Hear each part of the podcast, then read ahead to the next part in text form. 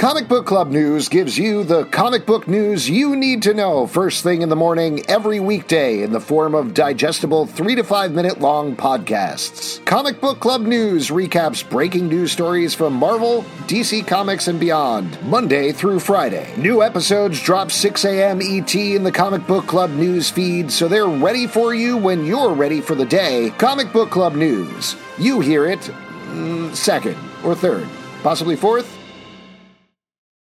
At Parker, our purpose is simple. We want to make the world a better place by working more efficiently, by using more sustainable practices, by developing better technologies. We keep moving forward. With each new idea, innovation, and partnership, we're one step closer to fulfilling our purpose every single day. To find out more, visit parker.com/purpose. Parker, engineering your success. This is a podcast from Minute Media.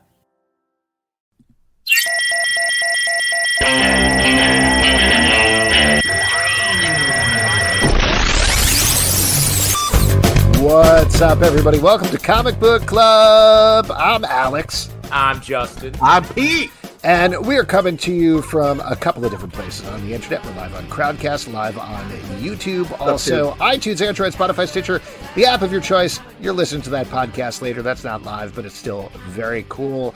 Uh, now, Pete, I know you're a little thrown by this, but our theme song, as you know, starts off with one, two, three, right?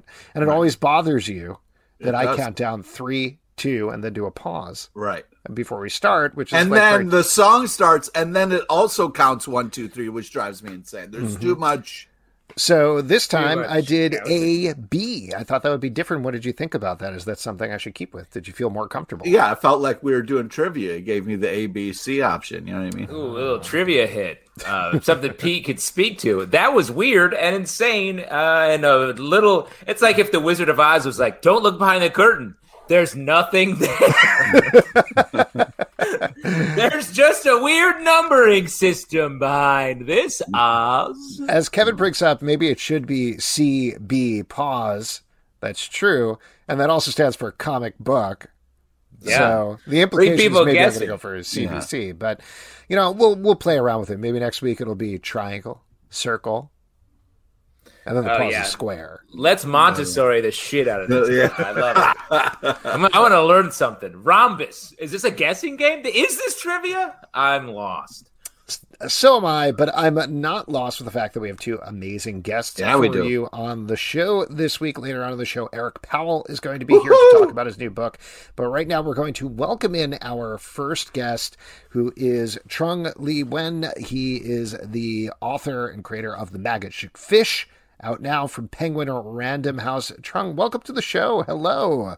Welcome. so Your Oh my introduction gosh, is like the uh, most hype I have ever, uh, like I've ever been for like getting on a podcast. Wow. That's that's awesome. That's nice to hear. we We got to keep it fresh. We do a lot of podcasts, so we have to uh, re sort of ignite the fire. Exactly. Uh, so, Trung, let's talk about this book. Um, one of the things that I loved about it is how many different time periods and story periods, I guess you can call it, that you're balancing throughout uh, the span of the book, and you do it very deftly and evenly throughout, which is really fascinating in terms of structure. So I want to talk about all that in a second, but first, before we get into that, uh, I think people could intuit that there's at least a little bit of the story of the magic fish in here. There's a couple of other fairy tales, but where where did the book start? Did it start with okay, I want to tell some stories of some fairy tales in my own way, or did it start I want to tell the story of this family and then the fairy tales worked in, or did it all come at the same time? It started with the fairy tales first, honestly, because uh, I had always wanted to kind of bring classic fairy tales into an, an accessible sort of comic book format, and I'm a big evangelizer of the comic book format and the way that it accesses Yes. people's, you know, visual literacy, and it gets people really excited, and it's a really intuitive format, and I do my best to talk to teachers and librarians about it, and so I've always wanted to tell fairy tales in this particular format that's really special to me. Um, and when I got the um, when I got accept like the the pitch got accepted, and I was like, okay, I don't know when I'm going to get another opportunity like this again. So I'm to tell as many fairy tales as possible in one project. and so I kind of like had to approach it like an essay where I was like, what do all of these stories have in common? Why are they special to me? And how can I make this narrative something that makes sense to a reader as to why all of these specific th- stories are being threaded together? So that's kind of where it comes from. I, I mean, again, one of the things that I think is really beautiful about it is how it slowly unfolds over the course of the book, because it does start in this place where, as I was re- as I was reading it at least, where I was like, oh, it's like a Scheherazade type thing, where this mom is telling stories, mm. and maybe you'll have a little bit of a wraparound. But as it gets deeper in these family characters, that really sort of turns to become the main theme, the main driver behind the story, at least emotionally for me. So, at what point did that turn, and when did you hit? on what would be the emotional turns for both the kid character and the adult character? Uh, you know what? I'm never actually totally sure how to answer this question because so I written the outline and I organized the story. I knew exactly where everything was meant to go. Um, and I talked about this a little bit, I think, in the back matter, where when things are emotionally difficult for us, we kind of like hold them at arm's length. We intellectualize them a little bit so they don't hit us super hard in the feelings while we're, you know, trying to address them and like kind of practically go through our lives. And so I was doing that while I was creating this comic. I was being very practical. I kind of understood, okay, so the emotional beats go here on paper. And I didn't really realize that it was emotionally like actually affecting me in uh, in like a very personal way until I was partly done drawing the book. So um, yeah, so I think actually like I'd written it, I'd outlined it, I'd scripted the whole thing, I thumbnailed it. It was still like whatever to me. And then as I started drawing it and bringing kind of the narrative elements into it about halfway through the book i was like oh this is important to me emotionally it's a great way to realize something like that what one of the thing I just want to geek out a little bit on it. It is so uh, uh, beautiful. Uh, I love the use of color in this book. The tones kind of uh, uh, really kind of have like are part of like separate stories. It's it's it's clean, but it, it, it bleeds into like the panels bleed into each other in all the right ways. It, it's one of those things where it's like when you have an artist writer kind of working on a a, a book these kind of things really kind of come together in such a magical way to tell a story. I'm just so impressed by how how well these these uh, like all kind of work together. Um, did you kind of like like some of the double spread pages or some of the stuff that like bleeds in each other was that kind of tough because it's just so magical and beautiful. I couldn't imagine like losing any panels on this book. Yeah, it was really hard for me because this was my first long form project. Like, first of all, I'd never written anything before this. Oh, Literally, wow. the last thing oh, I wow. wrote before this book was like a college essay, and then I graduated, and then several years went by, and I was suddenly being a cartoonist. So I really, truly had no idea what I was doing, and I had a really strong, like, I have a pretty strong sense for how I'd like for stories to evolve visually, um, because I'm pretty specific about okay, like this needs to go here, and I come from like looking at ephemera like i studied a lot of art history and like the history of advertisement and i'm interested in like the printing press and like how storytelling and pictures and advertising sort of evolved alongside the invention and sort of the innovations around the printing press and mass media. And so i'm very into like the history of comics like as it's presented in newspapers. And so i kind of come from oh, a place where it's very like like Nell Brinkley is like a person that I really, really enjoy looking into because she was one of the very first kind of like syndicated, like Hearst papers. Like she's going to do like an illustration is going to be like, uh, it's kind of an early comic book, but not something that we would really recognize as it. Um, and uh-huh. so the notion that storytelling needs to be super specific and very um, kind of compositionally intentional from page to page is something that I sort of like had a good sense for already, but I had to learn while I was doing this project. So it was a lot of experimentation. I had a lot of great support from my editors who were really wonderful at sussing out my thumbnails that were very messy and being like, hey, like this would make more narrative sense in this way. So um, it didn't feel super overwhelming. And I didn't like, I was very efficient with the ways that I wanted each panel to um, kind of exist in relationship to one another. But I, uh, it, it wasn't something that I felt super precious about um, the entire time. Actually, I drew most of the pages kind of like as very individual things where I sort of just sort of guessed mm. what they would look like next to each other. I didn't even understand like what layout needed to look like. Really? And so it was kind of a, it was sort of a miracle that everything came together so beautifully which i probably shouldn't say because like a lot of people like my editors and the designer like everyone worked really hard to make sure that it looked exactly as i intended it to. But it was well and it feels it, curve. it feels very intuitive i think um, it feels like you feel sort of the character like this page the character sort of is pushing off the pan- through the panel because they want to like it's intentional um, for the character. I wanted to ask you about the sort of rotating monochromatic color palette. Mhm. Um, was that something that you were like, I'm going to do it this way? I mean, similar question to sort of what Pete was asking, but just more specific about that. Or did you sort of find it as you went? Did you go back and like, oh, let me add some red here. Uh, let me let me shake it up like in this panel we're seeing right now. Um, that was actually an invention of my editors because I needed. So I pitched the book as a black and white comic because I like the way Oh, black wow. and white stories look, um, Yeah, and mostly agreed. because it was a it was a limitation of mine because I don't am not very adept at using colors, right? And so I told my editors up front, I was like, hey, like I know that you want a full color book because that's what your printing capabilities are and that's what sells. I'm not very good at that. How can we do this in a way that makes sense to me? And they're like, well, why don't you do a limited palette? And I was like, you could do that. How many limited palettes can I use? And so it became a storytelling tool that was really intentional. Yeah. you could tell what time period something takes place in or what story universe it takes place in based on the colors. And so the kind of like yellow um, sepia colors are for the past. The present colors are sort of in a like a red heartbeat color, and the blues are sort of like a bedtime story, like blue evening color. And so that's kind of how those palettes came around. I wanted So to cool. get back and talk about the fairy tales for a second, uh, s- particularly since you started there. How did you choose the ones that you were going to adapt for this book? I have always been really obsessed with the idea that fairy tales are kind of like people because there are so many different iterations of fairy tales um, that are very similar all across the world in a whole bunch of different cultures. And I was really kind of curious about where that comes from. And I know that kind of like fairy tale academics and folklorists have sort of decided that it's that it's sort of useless to think about like the origin story like what was the source of this story because they sort of exist everywhere and it's kind of a moot point.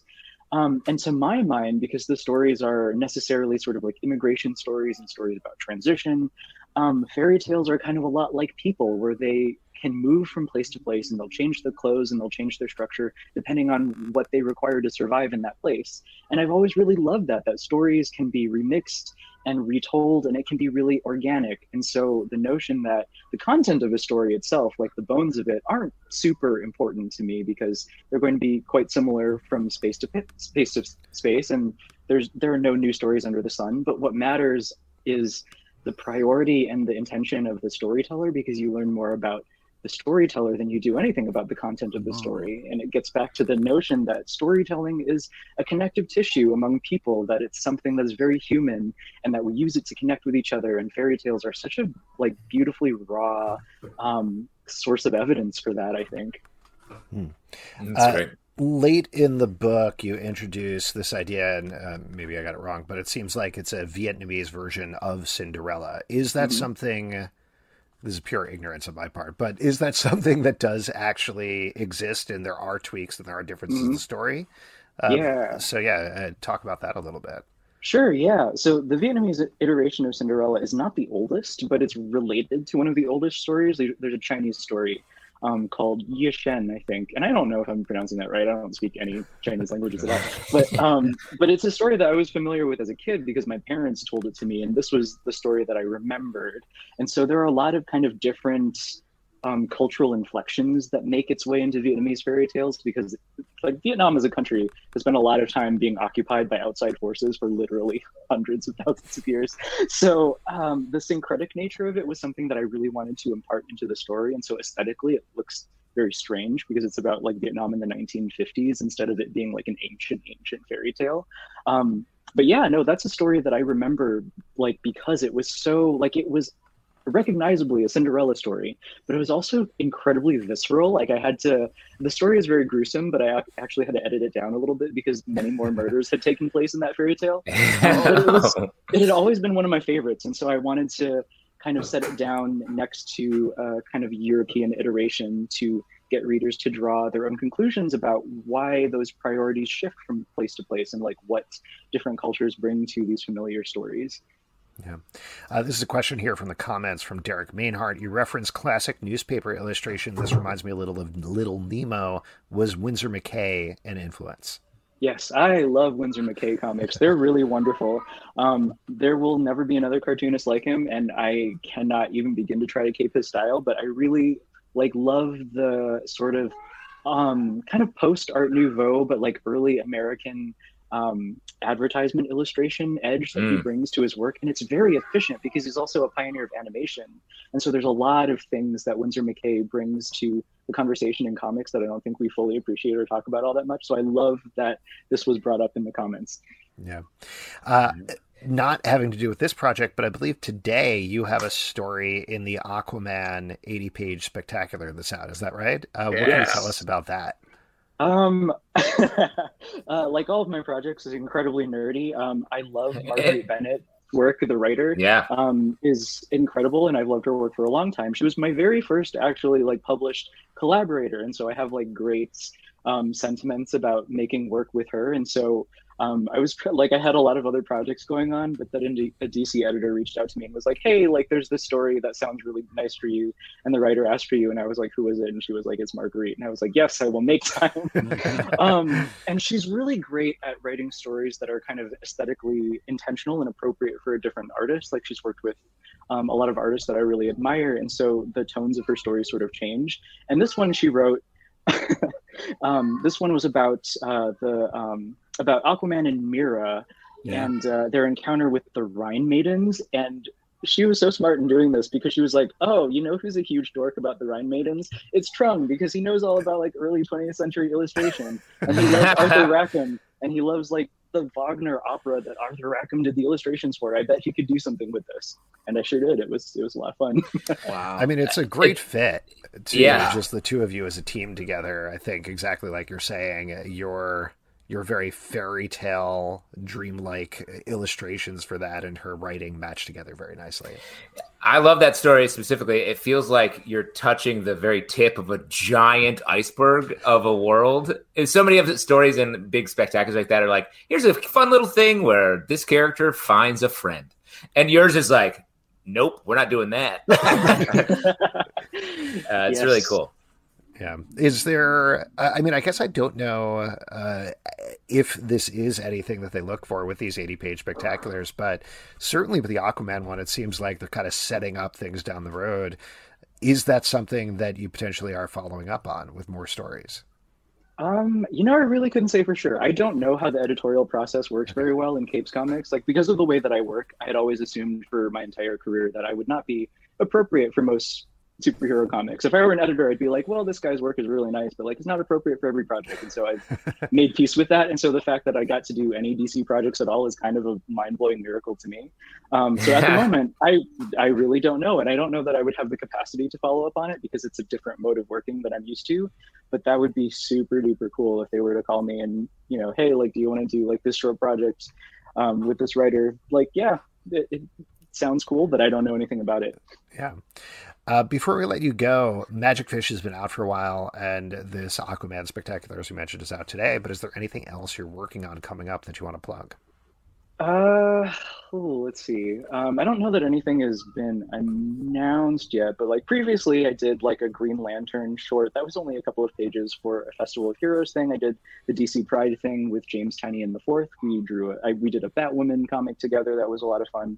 So there are other things that I have done that are floating around out there. Um, but at the moment, I don't have anything specific to plug. no, that's all good. Uh, plug good. the Magic Fish, which is awesome, and everybody yeah. should check out. Thank you so much for the Magic Fish, man. It is fantastic. yeah, Thank thanks so much for having me. This was fun. Absolutely. Have a good night. Thanks, Ben. Thank you. All right, there we go. Once again, the book is called The Magic Fish. It's out now well from titled. Penguin Random House, and it is very, very cool. And we are going to bring our next guest into the stream here. He is the co writer and artist of the new book, Did You Hear What Eddie Gein Done? Which is out from Albatross Funny Books now with writer Harold Schechter. Ladies and gentlemen, Eric Powell. Hello. Hey, how's it going? Good. And uh, I just wanted to say this on air. I know we talked about this before. You are moving right now. So thank you for taking oh. the time off in the middle of that to come oh, on the show. No we really appreciate it. Uh, so let's talk about this book, which is, uh, pardon me for saying fucked up uh, in, Yeah.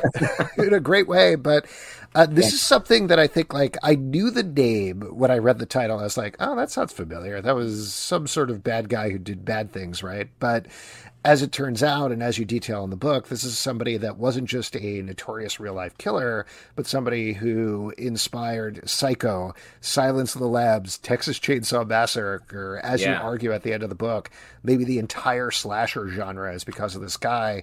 Where where did the initial idea to be like, great, I'm going to go into this darkness and spend a huge chunk of my time here come from? And was it anything you were trepidatious about at all?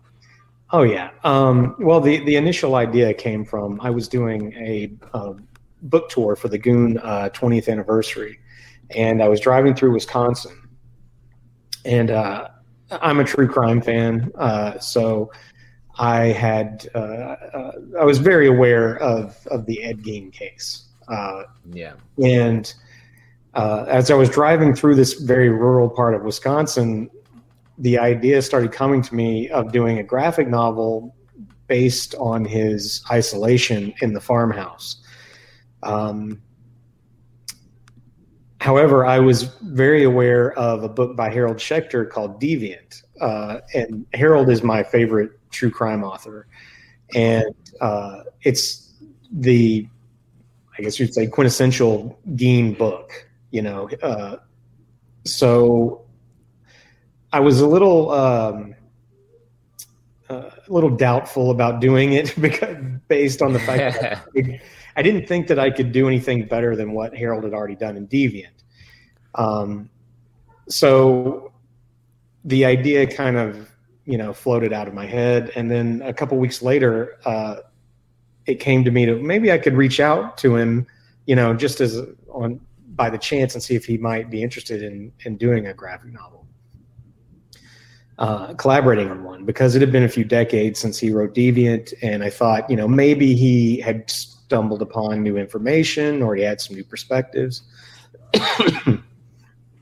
so uh, I found his agent and uh, reached out to him and much to my surprise, Harold is a huge comics fan. Oh, So he was he was aware Wow. of my work, and uh, Oh, as he should be. yeah. uh, but uh, he uh, he leapt at the chance. He was super excited about it, and uh, Oh, we that's awesome. we almost started working on it immediately after that. When you're, Why do you think? Oh, Oh, sorry. Uh, why do you think Ed Gein is um, is not as sort of mainstream recognized as so many other like monsters um, throughout throughout history? I feel like for some reason I, I only know knew about Ed Gein from uh, this random job I was working on that was got into real uh, murder stuff. So I'm just curious um, why you think that would be. Well, I mean, unlike you know Gacy and Ted Bundy and guys like that, he wasn't a uh, a sexual sadist. You know, that's and you could say that. I mean, he gets labeled as a serial killer, but by definition, Gein was a necrophile, not a serial killer. Um, I think uh, because of that, maybe he's not. I don't know, and, and he shouldn't be labeled with those same people, but uh, uh, his mental illness was a, a completely uh, different uh, avenue than theirs. Um, but he is pretty well known. I mean, based on the fact that uh, you know uh, he's inspired a lot of fiction, for sure. I wanted to ask you about the line in depicting things in a book like this, because you know when you're doing something like The Goon, there's an emotional cost there, of course, for the characters, but you're still dealing with fiction. Here, you're depicting real people and re- real characters and real events. So, in your mind, where is that line in terms of drawing things, in particular, what you can depict or can't depict, if there is one, I guess. Right. Uh, we definitely uh, kept in mind that we were dealing with uh, true events. and um, uh, there have been a lot of, um, you know, things done on Ed Gein that were very exploitive. Uh, and from the get go, Harold and I both wanted didn't want to go down that avenue. We wanted to be, you know, do something um, that was more suspenseful than, you know, a, a gore fest. Uh, so, you know, I, I, there were definitely moments where I drew a line, you know, and, and didn't uh, depict, you know, like there's not really any scene where he's, you know, butchering anybody or somebody like or something like that. Um, but you can't get away from the fact that you're dealing with a really horrific subject matter. So, um, you know, you can't really steer away from it. You you just have to pay attention to how you represent it. Um, speaking of that, I mean, like there, you know, uh, with the goon. First off, we've talked about the goon a couple times. Huge fan, uh, unbelievable. Thank you so much for making the goon. Uh, enjoyed every single issue of it. You are a master. But this is creepy as fuck in a kind of different way than Goon is. Uh, were there kind of things uh, drawing this that kind of like stayed with you longer than you would have liked? Were there panels that you were like, uh, this is too gruesome for this book? I mean, there's some crazy ass shit in this book. Yeah. I don't know. I got I got so deep into the research of it mm-hmm. that uh, it didn't. It was almost um, academic in a way. Okay. You know, if that makes any sense. It was. It was like more about depicting things accurately, or at least how I uh, conceived them, uh, conceive the accuracy there. Uh, than um, you know, uh, really focusing on um, the the the gruesomeness of it, and also the uh, the history of the of the guy. Uh, uh, getting into that and kind of you know um, showing where this guy was created and how he was created. Um, I think for myself, I more got into the aspect of, like I said, from the original concept, the isolation, this guy being alone, and uh, that uh, is what you know really shaped him. You know, he he was uh, mentally abused by you know his mother, and his father was an abusive drunk, and uh, you know, and then he's he grows up with that, and then is left completely alone in the middle of nowhere. You know, and uh, it's you know just a morbidly fascinating uh, where he went with that. Does it make it easier when you're almost uh, diagramming something that happened in a way, as opposed to having it live in your brain, uh, sort of grow out of your brain onto the page? I think so. I think for me that was that was the case here. Uh, like I worked on a book uh, called Big Man Plans, and that mm-hmm. really it was that's completely fiction, and uh, it was you know really gruesome, violent revenge story. Um, that brought me down worse than this project did. Like like I said, it was it, this almost felt academic, like I was just right. doing a, a, piece of history. Whereas when I was working on big man plans, I was really trying to get into the you know character and stuff and and the story and uh, uh, it it brought me down. I was depressed a lot working. Oh, sorry.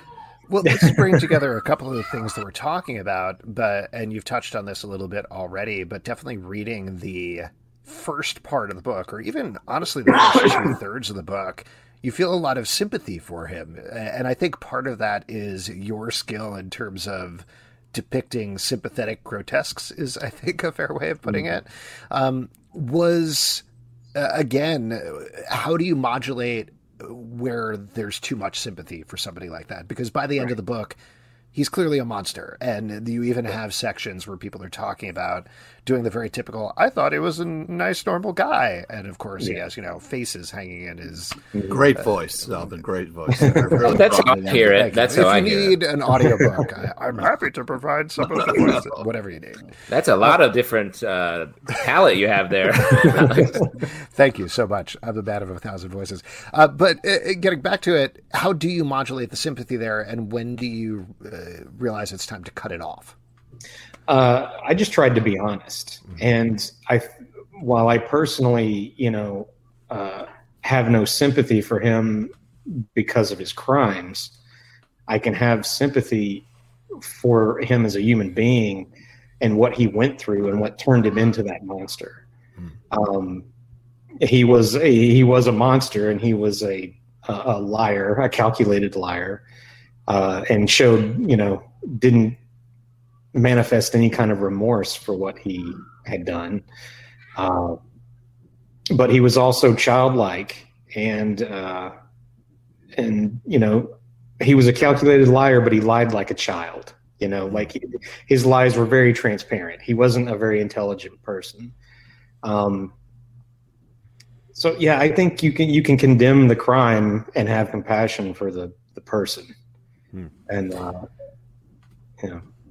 Uh, now that it sounds like you had a pretty good experience doing this in terms mm-hmm. of just very calculated looking through it, are you more interested for your next projects in going to something else true crime? Do you feel like you're going to go back to fiction? Where where's your head at right now?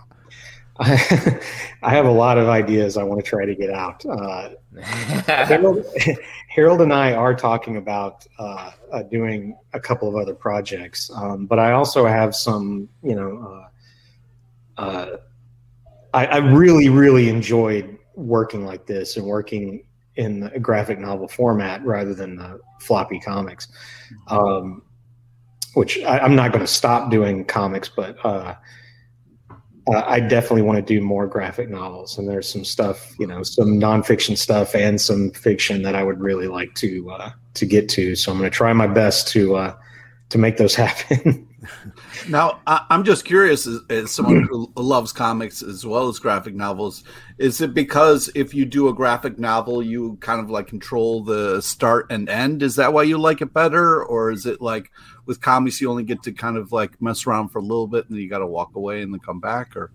Yeah, you can really in a graphic novel you can really stretch your legs. You know, you don't have to go. Okay, I'm in like 22 pages. I have to shoehorn this in there no matter what. Right. Um, and I like I like short stories, so I don't I kind of like that. But then at the same time, doing a graphic novel, you have all the room in the world. You know, you dictate the page count, and if you want to do something that is, you know, five pages of a you know wide shot panels, you know, or something, uh, to really set up uh, you know atmosphere and space, um, you have the freedom to do that. Uh, and let me just jump. Let me just say, I, I, love how you can really feel that in this book, like the section where you show all the advertisements and oh, uh, sort of in yeah. the in the middle there. Um, yeah. I love that, and I think oh, it's you. such an example of you really taking your time and being like, no, I think all this stuff really enhances, and it really does the story. Yeah, and you know, if I had done that in a couple of panels, so you know that that section, it's it's you know the the very antiseptic 50s ads, you know, the mom, you know, vacuuming or whatever, and then it cuts to the men's magazine ads. And because we were able to take that space and, you know, do four or five pages of those, you know, 50s ads, when you turn that page to the men's magazine ad with the crime and violence on it, it's it's a little bit more striking. Whereas, you know, if you I was doing that in a regular comic, it would have been a couple of panels and then transitioned over and it wouldn't have the same effect. Well, and not to get too deep into what happens, but and then a couple pages later, you get just a one panel of like jawbones, and mm. like I, I, th- that, then that just punches so hard because we've had this time to really fall into the sensibility here, and then you're like, you get us with a jab, and it just, I love it, exactly right in the jaw, yeah. Uh, we got a question here from Derek. Roger Langridge and Mike Norton recently did a fun arc on the Goon. Any plans on letting other creators play in the Gooniverse? Um, possibly, yeah. Um, I, I have some stuff of my own I need to to to get out there, but uh, um, if the right uh, circumstances come along and and someone is free and wants to do the Goon uh, or a story in it, then probably well, do you have more goon in you, or are you done with that at this point? Have you moved on? yeah, I'm. I'm going to do more goon stuff. We have uh, uh, an issue coming out. Uh, I don't know. It, my brain is kind of fried right now because of the move, but uh, totally yes. Yeah, we have uh, we have a uh, another issue coming out relatively soon. I believe next, maybe next month, a couple months, something like that. Cool. It's Cool. coming sometime. I don't know. Let the man move. Let Yeah. him move. We will, uh, Eric. We will let you move. We'll let you get back to it. Thank you so much for jumping on. Thank Congrats you. on thank you for having me. Oh my gosh, I'm going to have Appreciate so many great. nightmares. It's it's so tonight. creepy, but so great and well done, man. Really, Oh, thank uh, you. magical stuff. Thank you. Magical. Have a good night. Bye, You Eric. too, guys. Thank you. Have a good. Take care. All right. Magical horror, true crime Well, horror. no, I mean the fact of what he's, you know, the way we're kind of inside this person's head is impressive. You That's know what very I mean? fun. Like, I agree. It is impressive. The Yeah. use of the word magical is just fun. It's like man, Well- like a Tinkerbell's magical, and so is this in a Ed fucked up way, it's very magical. It, the way that we're inside the serial killer's mind. Listen, it's Yeah. like a wonderful fantasy land where you can finally wear your mother's skin. You know, Yeah, it's like that sort of thing. Yeah, you click Yeah. your heels three times together, and you're wearing skin. You're in your skin. Yep, Yeah. great. Uh, I I want to shout out Ed Doherty's comment. Um, Ed Gein is a reverse Pete. Wait, he's a nice normal guy. I thought he was a serial killer, which I thought was a nice, a true flip of the intention there. And again, the na- name of the book is "Did You Hear What Eddie Gein Done?" It's from Albatross Funny Books, and it's out now. So definitely check it out. Like I said, very nightmarish, but very well researched and really Yeah, well done. great, beautifully drawn. It's. a I cool mean, book. the way it just like uh, uh, starts, it's such a cool setup to have like uh, having Hitchcock kind of talk a little bit about uh, uh, Psycho and his inspiration is such a cool like lead into this. Yeah. Yeah. Uh, I wish that Alfred Hitchcock would come over to my house and explain stuff to me, but he can't. But you know what? You out there all can because it's time for your audience question. Ride the Zalman coaster on that one, gang. Let's see, spin And- it and see where he lands. I got there eventually. On your I audience love questions, here's what you got to do. If you're watching on YouTube, drop a question in the comments. Keep an eye on that. If you're over on Crowdcast, I see a couple of them already, but drop a question and ask a question. But while you all are doing that, we're going to pay the bills a little bit by turning it over to this week's sponsor, Manscaped. Attention listeners across the galaxy, all the way from Australia to Houston, do we have a pube problem? So if so, our friends at Manscaped have cleared you for takeoff with our fourth generation and brand new Lawnmower 4.0. Kick your pubes to the next planet with the Performance Package 4.0. The orbits in your pants feel like you're in zero gravity when you use the best tools for the job for the leaders in male grooming. Join the 2 million men worldwide who trust Manscaped and get your rocket ready for takeoff we go into manscaped.com for 20% off plus free shipping with the code FANSIDED20. Justin, anything you want to say about the performance package here?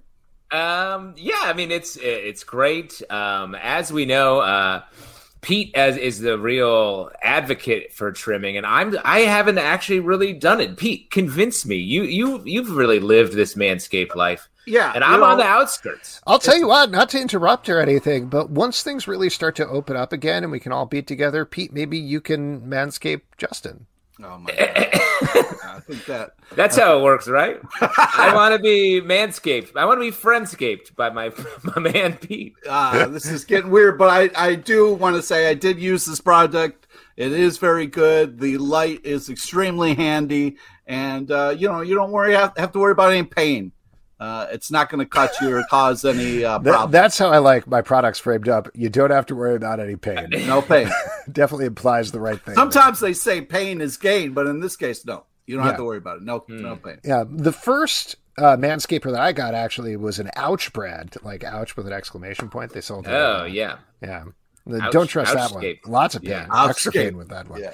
But Manscaped, no. And in the performance package, you can get a bunch of things. Uh, they gave the Lawnmower 4.0, which Pete was talking about. You also get the weird weed whacker ear and nose hair trimmer, crop preserver ball deodorant, crop reviver toner, performance boxer briefs, and a travel bag to hold your whole solar system, as we always like to say. That is what Justin, you said. rocking the briefs still, or what's up?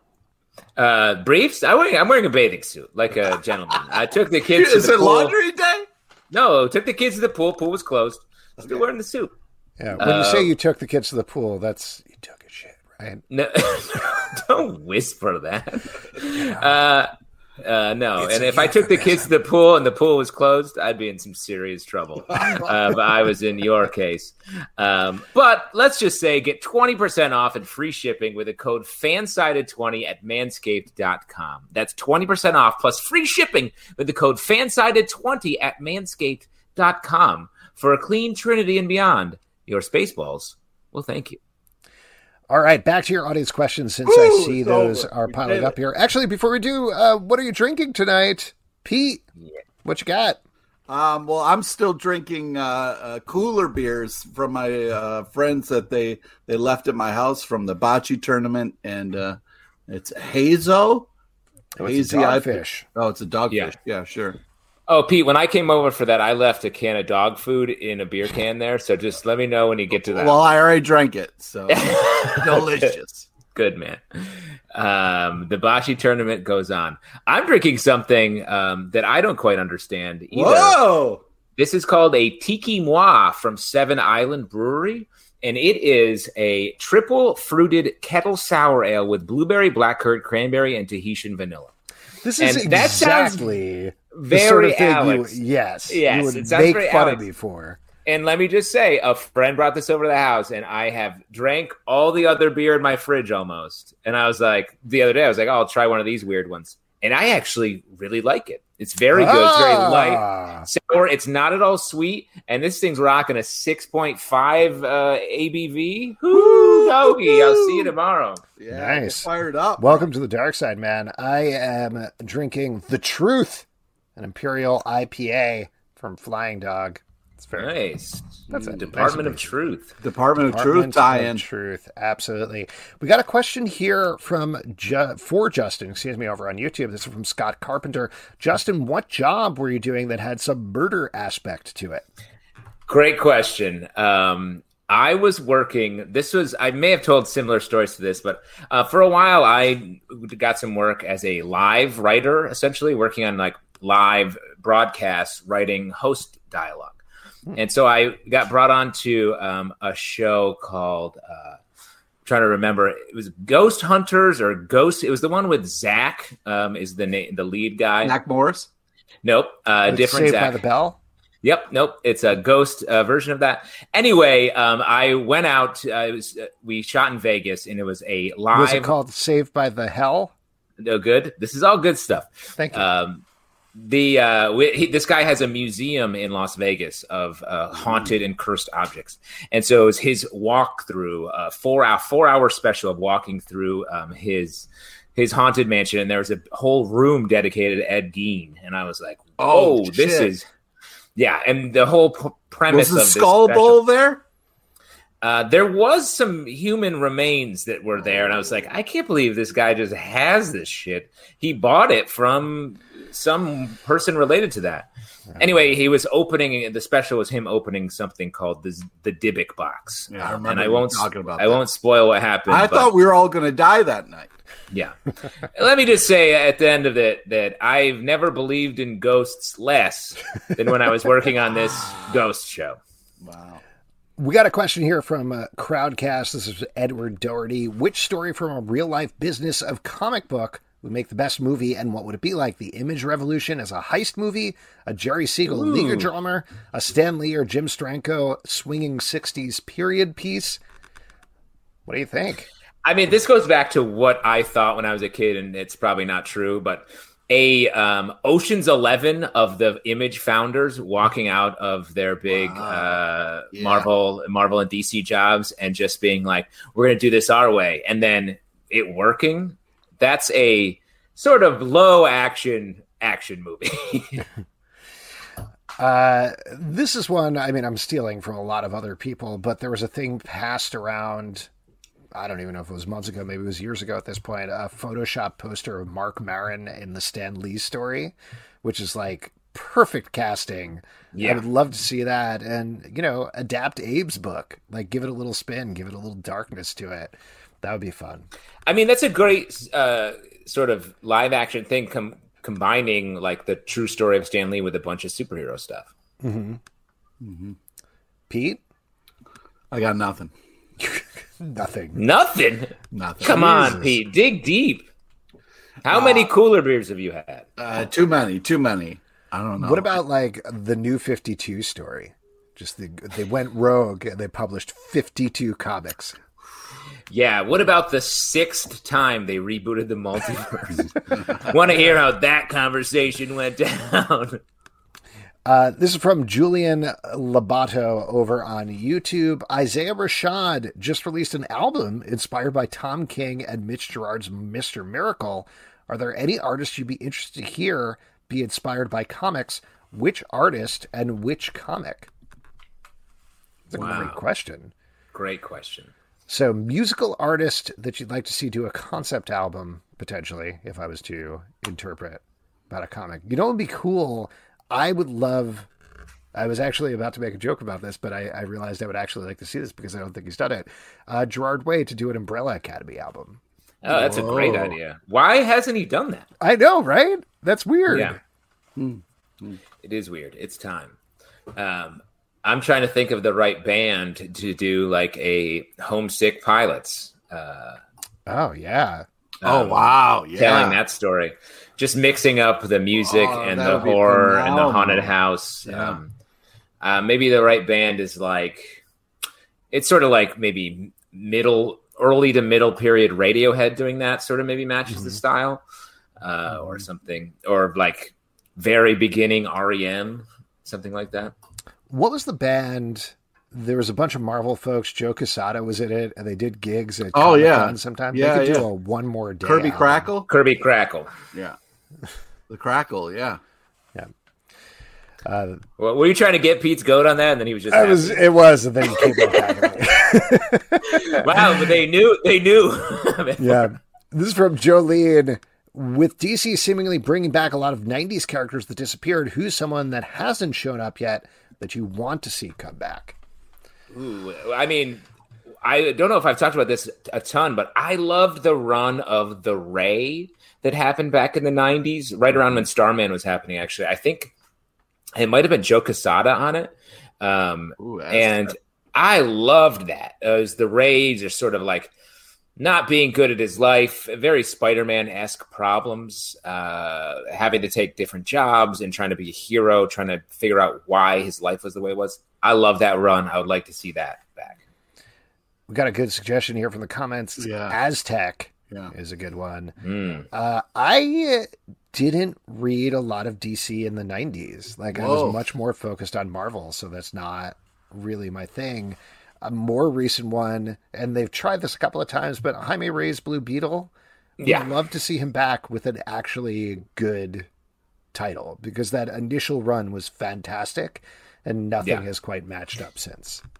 I mean, anything back Zero Hour was a great crossover and a great time. I feel like at DC where the the creative swings they were taking had more like momentum behind them. A book like Primal Force, if you remember that, with like Red Tornado, and they were trying to Oh, do wow, yeah. environmental things, like any of that stuff that feels a little bit on the fringe. It feels that feels like sort of the the grandfather of like Justice League Dark and books like that that have really carved out a niche, but these books are doing it back when it wasn't cool and when they didn't need Justice League in your title.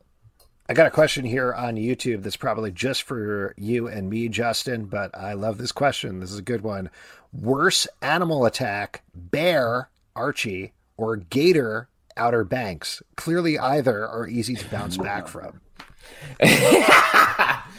Great question. I gotta say, both of those, I, I've never see, could imagine something like that more underplayed than the Archie Bear attack until Outer Banks. One of the characters, if you haven't been watching it, again, highly recommend a great teen Goonies uh, kissing adventure. Um, that one of the characters get bit gets bit by an alligator, and it is barely referenced and never talked about a second time. Wow. At least the The- Archie Bear attack they talk about all the time. This is like it never happened. The second season of Outer Banks, uh, to its credit, honestly, is like they watched all of Riverdale and said, "How can we do that more efficiently?" Yeah, you know. those Riverdale folks taking all their time telling their stories. Let's hustle through this shit. I don't think they do. No, but uh, here's the thing about it. The very specific thing I'll call out about it, Outer Banks season two, is they basically do the Archie goes to prison plot, but in less than an episode. Like, Yeah. He goes to Wow. prison at the end of an episode, and by the end of the next episode, he's out of prison and everything's fine. Is there still a prison fight club and stuff going on? I There's think some so. fucked up There's stuff some that fighting, happens, yeah. but you Is don't Mad really- Dog there? Sure. Okay. I, I don't know. Uh, this is from Kevin. What's your favorite adaptation in comics or any medium of a story you loved from your childhood? Probably a reference to the magic fish discussion, I believe. Childhood story. I'm trying to think what stories I liked as a Uh, my favorite story as a kid was the story of Superman Red and Superman Blue, and they did a really beautiful adaptation of that. Nice. Yes, very soon after Mm-hmm. you were reading it, probably. Yes. Um, I guess I really liked um, uh, Shakespeare's. No, I'm just kidding. Oh, Um, man. I was a big uh, Chronicles of Narnia was maybe my first big fantasy book that I read, and they haven't done that in comics really. Yeah, that's true. Oh, are we talking about specifically comics adaptations? That's what I assumed. Uh, Okay. but- Oh, in comics or any medium. Hmm. Well, I can't really say the Chronicles of Narnia adapt- movie adaptation was a fave. Um, by the way, that reminds me. Remember when we had that guy on who was one of the producers of one of the Chronicles of Narnia movies, Oh, yeah, that's right. and it was like a crazy train wreck of a show. Yeah. Oh, Lawana Nana is calling out. What about the old BBC Narnia movie with the puppet animals? That's great. That's really good. Uh, I recently, well, a couple of months back now, but I read my son The Lion, the Witch, and the Wardrobe as his uh, nighttime story. And first of all, great book, very good. But there was no way of me reading that without doing the voices from the movie specifically because that BBC Narnia movie is so part of my consciousness. Specifically, the beavers going, "There's four sons of Adam and four sons Ah. of Eve." That's just So you're stuck in my head. that's the Beaver voice from Lady and the Tramp. Let's be Is honest, it? Alex. Huh. Uh, very similar, if not the same. They're all Um, in the let me- same universe. Uh, true. Uh, based on what you just said, Alex, do your kids sleep?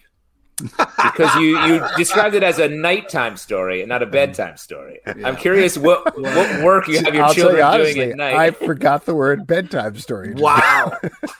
wow. That is- that is- Time for your nighttime story. Back to the mines. My daughter used to say, play. Uh, she was like, "Oh, I play these nighttime games." She came out and said that one time, and we were like, "What are you talking about?" And it's apparently just lying there and imagining things all night. It used to be that you would imagine she was part of Harry Potter, a character called Penny Potter that was part of the adventures of Harry Potter. wow. I made it Nice. Up. Uh, but we've slowly we've weeded that out of her. She doesn't have imagination anymore, so it's not a Smart. Prepare for the real world. Uh, we got, uh, let's see, a bunch more questions here are coming in. This is from Sherlock over on YouTube. I would like to know your guys' opinion on the new X Men run. I think we could actually split this into two parts since I don't know which Sherlock is talking about because we have the Hickman X Men run, but we also have what is coming up and what is happening now, which is not exactly post Hickman, but it's certainly the team that he set up taking the ball and running with it. Pete, I imagine your opinion is the same regardless. Yep. Great. well, you don't even know what we're talking about. You can't hate pre-hate it. Well, I don't know. I mean, we'll see. We'll see. I mean, uh, yeah. I mean, what's great is you know people are talking about X Men and very excited about X Men, so that's great for X Men. You know what I mean? But when you uh, take characters and then kind of completely change them, and it just becomes a sitting around playing baseball for God knows how long, and you're watching Islands hump, you know who's winning at that point. You know what I mean? But the islands, I think. I guess so. Yeah. But you know, I mean, the important thing is that uh, people are having fun with the comics. So if if I'm the only one who's not having a good time, I can sit there and be like, hey, you know what? As long as you guys are having fun, that's what matters. I'm glad you're enjoying your X Men. Wake me up when they're back to being the X Men again. Did you hear the announcement today that there's going to be a House of X Powers of 10 double style book? And this is not a joke. This sounds like I'm setting up a joke, but uh, called the the X lives of Wolverine and the X deaths of Wolverine. And they're about a future Wolverine and a past Wolverine meeting each other. What do you think about that, Pete? Well, that sounds intense, and I'm not sure how to process that information. That's kind of insane. It's too many Wolverines. T O O. Definitely. Oh yeah. I really like the current X Men books, but there are too many of them right now. Mm. And I I, I say that specifically. I mean, granted, we read a lot of books, so we're probably maybe not in a minority there, but sort of like a particular case. But certainly when I get to the X Men books, like I've been reading the events and getting into the events, and I've been enjoying them when I read them. But there's so many that it feels overwhelming to keep up with the universe at this point, other than those pinpoints in the middle here and there. See, I don't think there are too many books. I just think the intention of each books isn't clear all the time. Each of the mm-hmm. books, like I feel like uh, we know what Marauders is doing, but they're also not really sticking to that mission. They're sort of going whatever in, in whatever part of the world those characters want to explore. And I think the books are good. Like I like a lot of them, but if they had a little bit more of direction, like when we knew that the with X Force was just a bunch of characters with knives stabbing people, we made fun of that, sure, but you knew what you were getting when you read that book, and it was good. Um, yep. So I just think it needs a little bit more like outward focus. I think would help to really differentiate. And I do think there are books that are doing that. Like X-Corp is very clearly about the business side. Way of X is about exploring the religion. So they're doing a good job of exploring these different aspects of the world. But again, it gets to a place uh, where it just feels a little overwhelming. And I know this can't happen because I know it's a company and they need to put out a certain amount of books. So they took a risk on this anyway. But just thinking back to the conversation around House of X and Powers of 10 it felt electric to be reading the book at that point yeah. because it was so focused on this game changing story. You can't do that every time out of the gate. That's just not possible. It's corporate comics, and that's fine, and I get it. Um, you know, we had Jordan D. White, editor of the books, back on the show back when those were launching, and he was talking about how terrified they were about, like, oh my God, we can't publish one book a week, we're going to go bankrupt if we do that. Like he didn't use those yeah. words, but that was essentially the implication. So I get why they have all of these books, but as a reader who has a limited amount of time to read comics, watch TV shows, take care of my children, other things in my life, yeah. do my job. It, eh, read my children the, nighttime stories. Yes, nighttime books, night books, if you will. It's mm. it's a you have to make choices at a certain point, and it it doesn't feel quite as necessary to me to read 10 X-Men books as it does one a week. I uh, my take very similar like um and this is probably going to be an unpopular way of phrasing it but it's the hmm. difference to me between like the open world Zelda games where you're sort of like here you go find a horse maybe and and play and playing the more like dungeon based classic Zelda games um and the sort of the new reboots of those I find myself gravitating toward the the more dungeon based one because I'm like, I see what I'm doing. I'm going here, here, and here, and that's what I want in my time when I'm not like working or taking care of children. I want some like hard direction. Um, and with the open world, I'm like, I don't know. Uh, I, I, guess I'll go find the pick some turnips for a while. And it's like I don't know what I'm doing here, and I, that just feels like a little bit of what the X Men world is right now.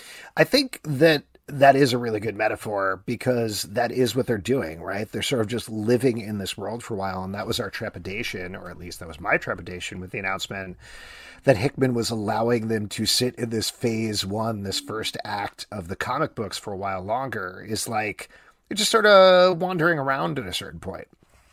You lose that forward momentum, and that's a bit of a bummer. But at the same time, I think the big takeaway here is they're still good. Like they're and they are good, and I do like a lot of them. And the stories have a lot of ideas in them. I just wish that there was one book that was pushing the main story forward, so we could really know we could really hook into that as the sort of the main. And book. it sounds like that's what Inferno is going to be. So we'll see what happens with that, and we'll see where the world is left after Inferno. But uh, they're going to burn it to the ground, is what they they said. They Might be a disco Inferno. Pete. Oh, there you go. That'd be fun.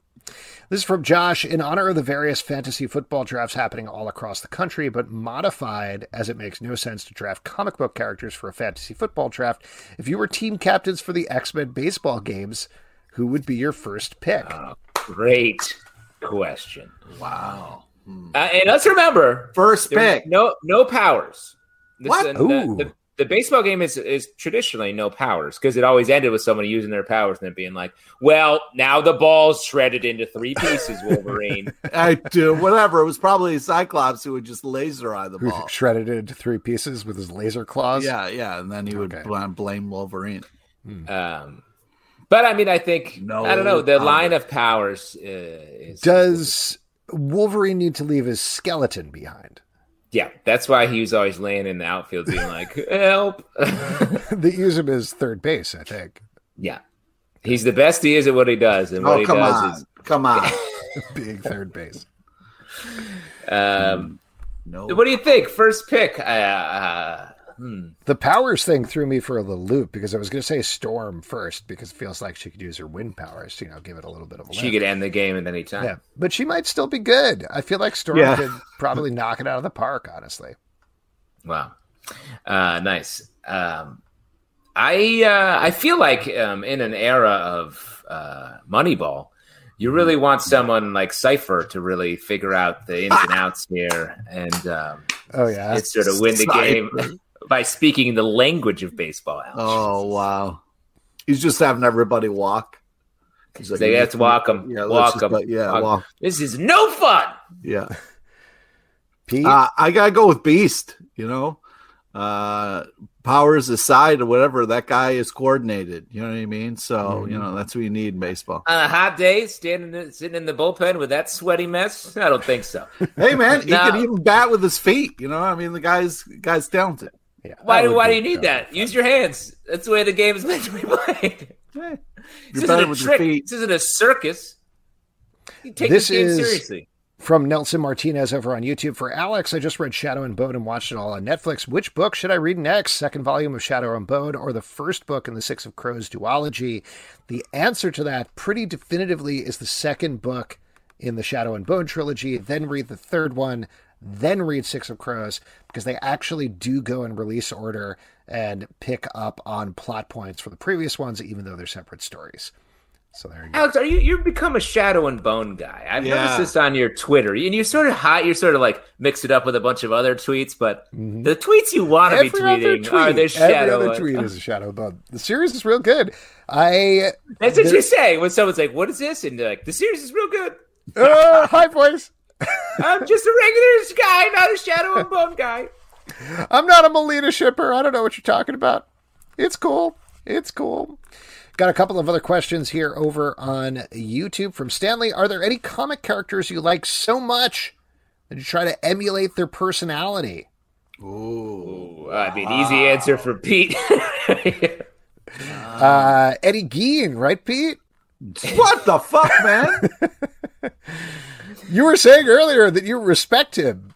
What? Or whatever. You, I don't know. You use some positive no, I adjective. did not. yeah, you just said the story was magical. I was talking the about magical romp. you know uh, Eric, uh, who is uh, Yes. doing an amazing job in the book. That wasn't. Mm-hmm. Um, Uh, I mean, I this isn't a current thing that uh, I do, but it may have been formative in my personality. I really liked Speedball back in the day when I was a kid, and I liked it because he bounced around and he was fun. He was fun. I mean, uh, the the real answer for me is I learned a lot um, uh, growing up uh, uh, from different people. You know what I mean? Like what I really liked uh, about Wolverine was the fact that uh, he didn't let his size uh, get in the way of anything. You know what I mean?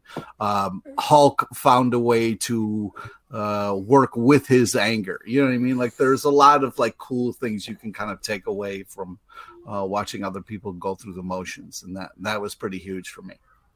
I mean, I, yeah, I agree with that. I think it's more general lessons that you take away from reading comic books and hopefully interpreting them the right way. Certainly, thinking about Spider Man and always fighting for what is right, oh, fighting for what's right, and just really drilling down on that and doing right by other people and thinking about other people first is always important. Even Batman, just the idea that, like, solve i mean that sounds silly because he does so much like kicking the shit out of people but like solving mysteries being honorable and not taking things too far, like always knowing what that line is. That's something that I think certainly I took away from Batman in a certain way, or when I think about it, I am surprised how much that I took away from reading Batman comics. Mm. And also Superman, uh, same thing. Just Superman always doing the right thing no matter what. Like, no matter how hard it is, really, really trying to do the right thing in every single circumstance. Sound like a It's- big DC guy though over there. or like Green Lantern. I think like I, I took one of my big lessons was making energy constructs with my mind. That's something that I really Ah, learned nice. over time. That was important through the mo- power of my will. Or the Flash running really fast. That was another lesson that I learned. Uh, Wonder Woman having a lasso. Well, I the problem one of those. is that I got myself into is I would assume everybody was watching the same shows, taking away the lessons. Like Mhm. I got really upset at my bullies, uh, for, and uh, you know who were beating me up and taking my lunch money. Like, didn't we all watch GI Joe? Didn't we all learn that this isn't the answer, everybody? But apparently not. Yeah, you were just waiting for the part where a Joe walks up, where um, Snowplow or uh, a Dance Break or Umbrella Bar- walks up. barbecue? You talking about barbecue? I don't know. Uh, walks Is that a and- real one? Is Yeah. it really got barbecue? Yeah. What does he His do? Invite flamethrower. people over to his His backyard? flamethrower just is, you know. He is a flamethrower. He's missing the point of a barbecue if that's what his focus is. Um, but you were just waiting for the part where the bullies were attacking you. Were like, any minute, one of the Joes is going to be, and those fuckers never came. Never came. They betrayed you. Here's a question from Jack Rudy. What is the sleeper comic of 2021 so far? Ooh, Great That is a tough answer. There's so many great comics so far. I have an answer, and this is um, some uh, future recency bias, bias I'm going to throw here. Classic Justin move. The many deaths of Laila uh, Starr. Starr, so good. Truly, one of my favorite comics I've read in a long time. Uh, I think it, it wraps up. Is the last issue come out tomorrow? Yeah. I can't wait to read it. It is so good. I mean, you called it out earlier, but I'd say Homesick Pilots. I don't know how that's been selling. No, good ones. That book is so creative and so good, and I think people are just going to catch on to it later how awesome it is. Pete, what about you? Uh I'm trying not to be so what came out recently, but Echolands was really impressive. I'm very excited Yeah. about that. Um, I'm trying to uh, go back a little bit. I also think, I- I mean, I don't know if I necessarily stand by this, but these books are really interesting, and I'm glad Marvel is putting them out. The Demon Days books that they're doing, Oh, yeah. really gorgeous. And I don't think they're getting enough attention necessarily. At least I don't see them getting attention. But they're really, really beautiful. And I think it's also laudable that Marvel is putting out these books that are in a different universe, have a very different look, when it feels like a lot of Marvel stuff has become generic is the wrong word, but genericized in terms of across the line, versus a lot of DC books are really trying things artistically nowadays. But you know, Uh, I think that's that's a good call. Um, I want to throw it out to Ha Ha as well. Oh yeah. Um, and one uh, one more that we talk about that is I don't know if it's a, a sleeper, but um, Black Hammer Visions I think is a book that we really love, and it's telling just great superhero uh, stories. Um, even though they're all set using these the Black Hammer characters, they really are just like universal superhero stories. yeah. Once let's- in future, I just got to say it. I always say it, but come on. Come on. Shimon. Last question here. This is from uh, Nana. How cuddly was the last cat you cuddled with? Was it a good cat cuddling experience? Don't don't. What? Pete, that's an Uh, honest question from a fan. From a listener slash viewer of the show, it seems unrelated to anything that's going on domestically in your house. Pete, you want to take this one first? Sure. Yes. Uh, Yeah, Pete, I- why don't I you, you know what? You know finally- what? Uh, Do you, do you want to field this one? yeah. Yeah. Yeah. Because So my- the question was how. Cu- Luana Nana dude, commenting immediately. Don't suck the fun. yeah, Fair take- point. Take the bait. It- Cuddle on. well, cats, uh, you know, normally a little standoffish, and finally, after all this time with uh, my cat, uh, you know, Liwana uh, busted me in uh, uh, the cat cuddling. So it was a real nice moment today on the couch that I had. So t- t- t- walk us through this real quick. What do you mean by a cuddle? Like, is this like a full purr? Who's purr? Who's purring first? You or the cat? Uh, are you are you are you curled up next to each other? Well, I, I get cat? jealous because you know I see my girlfriend and the cat's like lying right next to her, and the cat usually doesn't Yeah. get that close to me, but it finally happened today, so it was a big deal in our household. Wow. After all these years of feeding and taking care of this cat, finally uh, I got a little little cuddle time. It was adorable. Oh, That's very amazing. nice. Yeah, my kids uh, they looked at me today too, and it was really beautiful. Did they cuddle with you? Did you have a little couch time? no, they did just walk here uh, into the kitchen, open the fridge, and say, "We're hungry." Like, it's bedtime. It's bedtime. And I'm not serving a s- meal, another meal. Uh, sounds like a mini Justin to me. Yeah. All right. That is it for your audience questions. Yeah. And now it's time for trivia. And for that, we're going to turn it over to Pete LePage. Or are we? I mean, we are, Right. but we're going to do things a little bit differently today. Uh, now, normally what we do here is we give away a gift card to Midtown Comics to a lucky listener. This week we're going to do it a little differently, uh, specifically because, and I'm sure most of you know this, but I'm going to turn down this music because this is not appropriate for what I'm about to say. Uh, we have a bunch of awesome folks, uh, specifically in our Patreon Slack, but I assume more people listening out there in the listening audience who have been very, very negatively affected by Hurricane Ida out in Louisiana and the surrounding areas. So, what we're going to do this week, instead of giving away a gift card to Midtown Comics, is Pete is going to challenge me and Justin to trivia, and then we're going to give away the money not uh, to a Midtown Comics gift card for us, but instead we're going to donate to the World Central Kitchen to help provide meals for those impacted Great. by Hurricane Ida. So the way this will work is Pete's going to ask the questions. If Justin and I win, we're going to donate the money. If we lose, they don't get any money. So here yeah. we go. So yeah, Right? no no hints. It's all on the line. yeah, it's all on it's the all on the line. It's all on the line. And I'll, for any of you listening live here, I will drop the link to donate if you would also like to support because it's a very worthy cause. But Pete, take it away with some questions. All right. Today's trivia is on topical comic news and a small nod to Ed, uh, small nod to Ed Asner. Please listen to all three options before making your selection, okay guys?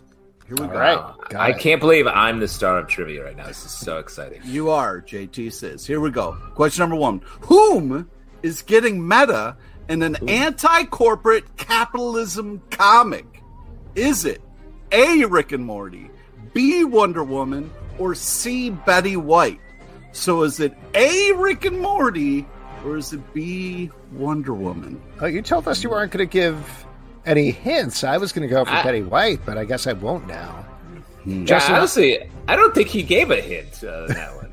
No, he told me before the show he was actually going to make it hard on us because he uh, is angry at New Orleans. That Doesn't respect No, us. no.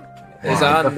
The, I mean, my instinct says Rick and Morty because they're usually more meta than Wonder Woman. Uh, So I'm going to go with A. Justin, you Um, in agreement? I will second that answer and go. That is correct. All right. Woo! Rick Oh, it feels Morty. good. Feels so good to get an answer right. Here we go. Question number two. What legendary writer is coming back for the 90s inspired Wolverine X Men Legends number seven? Is it A. Larry Hama, B. Greg Pak, or C. Morgan Freeman? So is it A again? Well, this is tough because or I used to B. love Morgan Freeman's run back in the day. Well, he that's did he's an not amazing job. not a real option here. I think he created Wolverine, right? On the Co-created. writing hunk. he was the Co-created. artist. Yeah. Um,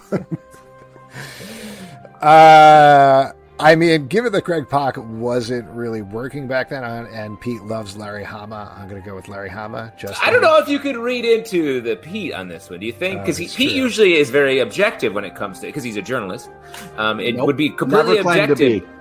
Uh, we are journalists. You've gotten No, the press pass many times in your life, and you wore a little hat with the word "press" stuck in it, like a real. I'm not a journalist. news. And there was that time we were at a, a Comic Con panel, and you ran to the phone booth before anybody else because you had to get a scoop to your editor. You, and you did. Your editor was Alex at the time, I believe. Yeah, and I was like, "Wow, great turned- scoop!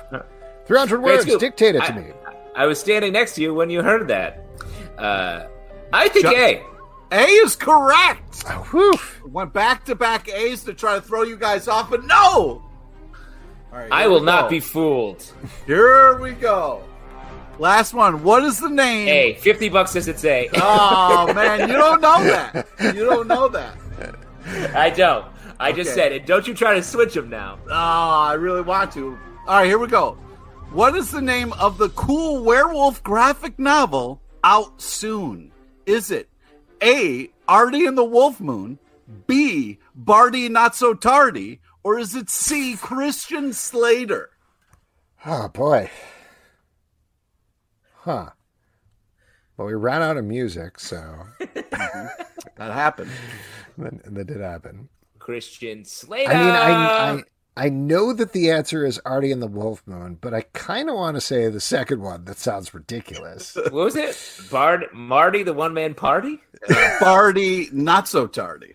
Barty not Tardy. Uh, well, I'm going to go with what I called uh, earlier, and um, Pete has to give me 50 bucks because it's A. That is correct. It is A. Yeah. Ooh, all right. Well, I'll tell you what. We will take that money, Pete, and we will donate it awesome. directly to the World Central Kitchen instead. Again, if you want to help provide meals for those impacted by Hurricane Ida, that's a great place to donate that money. And folks, Real quick, uh, Jose Andres, uh, his organization is World Central Kitchen. That guy is an absolute hero, going everywhere in the world that there is uh, like fragile um, food systems, and just helping people out in a way that is it's unbelievable. If you don't know anything about him, check him out. He's so interesting, and his organization is so good. Uh, so I will. Um, I'm going to throw the 50 bucks I just won from Pete into the pot as well. Nice. uh, I just wanted to point out Kevin is correct. Of course, we're talking about the 1998 hit Hard Rain. Uh, what Ed, Ed Asner would want to be known for. Hey, you know, I mean, Hard Rain has one of my favorite lines of all time. I've only seen the trailer, but what? they're they're robbing. The whole thing is like they're robbing something in the middle of a flood, right? Why did you choose Hard Rain right now? Jesus Christ! A little too. a little What's too wrong with nose. you? A little too Yes, on the it's nose. too on A the little- little- nose. little too- oh my god! Oh, I didn't even notice. Pete. I liked how it just occurred to you. That Uh, really- yeah, yeah, you really got me there. yeah. Sorry. Jesus Christ, Pete. I don't want to talk about this anymore. Let's move on. Talk about the fact that there are new comics coming out this week that we're very excited about. That we're really Yeah, we are. To Pete, what are you looking forward to? I have. I tell you what, I'm I'm excited for Undiscovered Country number 15. Um, r- really excited about this issue. Uh, I feel like this book does this amazing job of walking this amazing creative adventure. Uh, and giving us little pieces of information along the way. Like each kind of stage has been its own thing, but I'm really appreciating what's happening, uh, especially in this issue and, and moving forward. The cover of this issue looks like it's right out of Homesick Pilots. To keep There talking about that. Yeah. Uh, Justin, what are you looking forward to? I mean, I'd be hard. Uh, it'd be hard for me not to choose the many Hard deaths of uh, Laila Starr. Uh, nope, um, because uh, I really do think that is a, a fantastic comic. Um, and the, like I said, the last issue is coming out tomorrow. Very excited to read that comic and hear how one of the most imaginative and beautiful poetic books will come to an end. I'm looking forward to the beauty, all good things coming from Image Ah. Comics. This is one Yes. of my absolute favorite titles that, to be honest, I completely forgot about. Like, I completely forgot it existed. It is not coming out forever. And this is the final issue of the book, at least for now, that they're releasing. So, seeing that in the stack was such a pleasant surprise. I was so happy to see this book back because it's awesome. If you never read it, it's about a world where there is a sexually transmitted admitted disease that makes people young and beautiful. Uh, and it starts there, but really spins out into a ton of different directions. There's conspiracy theory tales, there's crime tales, there's just simple tales of people being in love and falling out of love. So creative, so interesting. So very excited to see it back. And folks, that is it for this week's show. Couple, of, couple of things to plug. Check out, first of all, thank you to our guests. Thank you to Trung Le Nguyen. Uh, you should check out the Magic Fish. You really from should. Penguin Random House. It's very cool. Also, did you hear what Eddie Gein done Oh, from Eric man. Powell? That's out from Albatross So Buddy scary. Right now. Definitely check that out. Really Next cool, week on the show, we're going to have uh, two more great guests. Dave Scheidt and Miranda Harmon are going to be here to talk about the book Mayor Good Boy. That is about a dog that gets arrested, uh, not arrested, uh, Elected elected mayor. Yeah. for Or- horrible ele- crimes, elected, terrible. not charge- It's it's It's the disgusting. Ed Gein of dogs. Yeah, exactly. we got a whole theme going on there. So check that out. A couple of things to plug on our end. Marvel Vision, our Marvel podcast, is rolling out with new episodes every Wednesday for What It. If also Riverdale After Dark, our Riverdale podcast, Wednesdays after that show. Oh, man. Star Guys, our Stargirl Riverdale. podcast, Tuesday after that show. Patreon.com slash comic book club to support this show and all the shows that we do. iTunes, Android, Spotify, Stitcher, or the app of your choice to subscribe, listen, and follow at Comic Book Live on Twitter, Comic Book Club Live on Instagram, comicbookclublive.com for this podcast and many more. Until next week, good night. Take care of yourself. Good night. Hope you get power.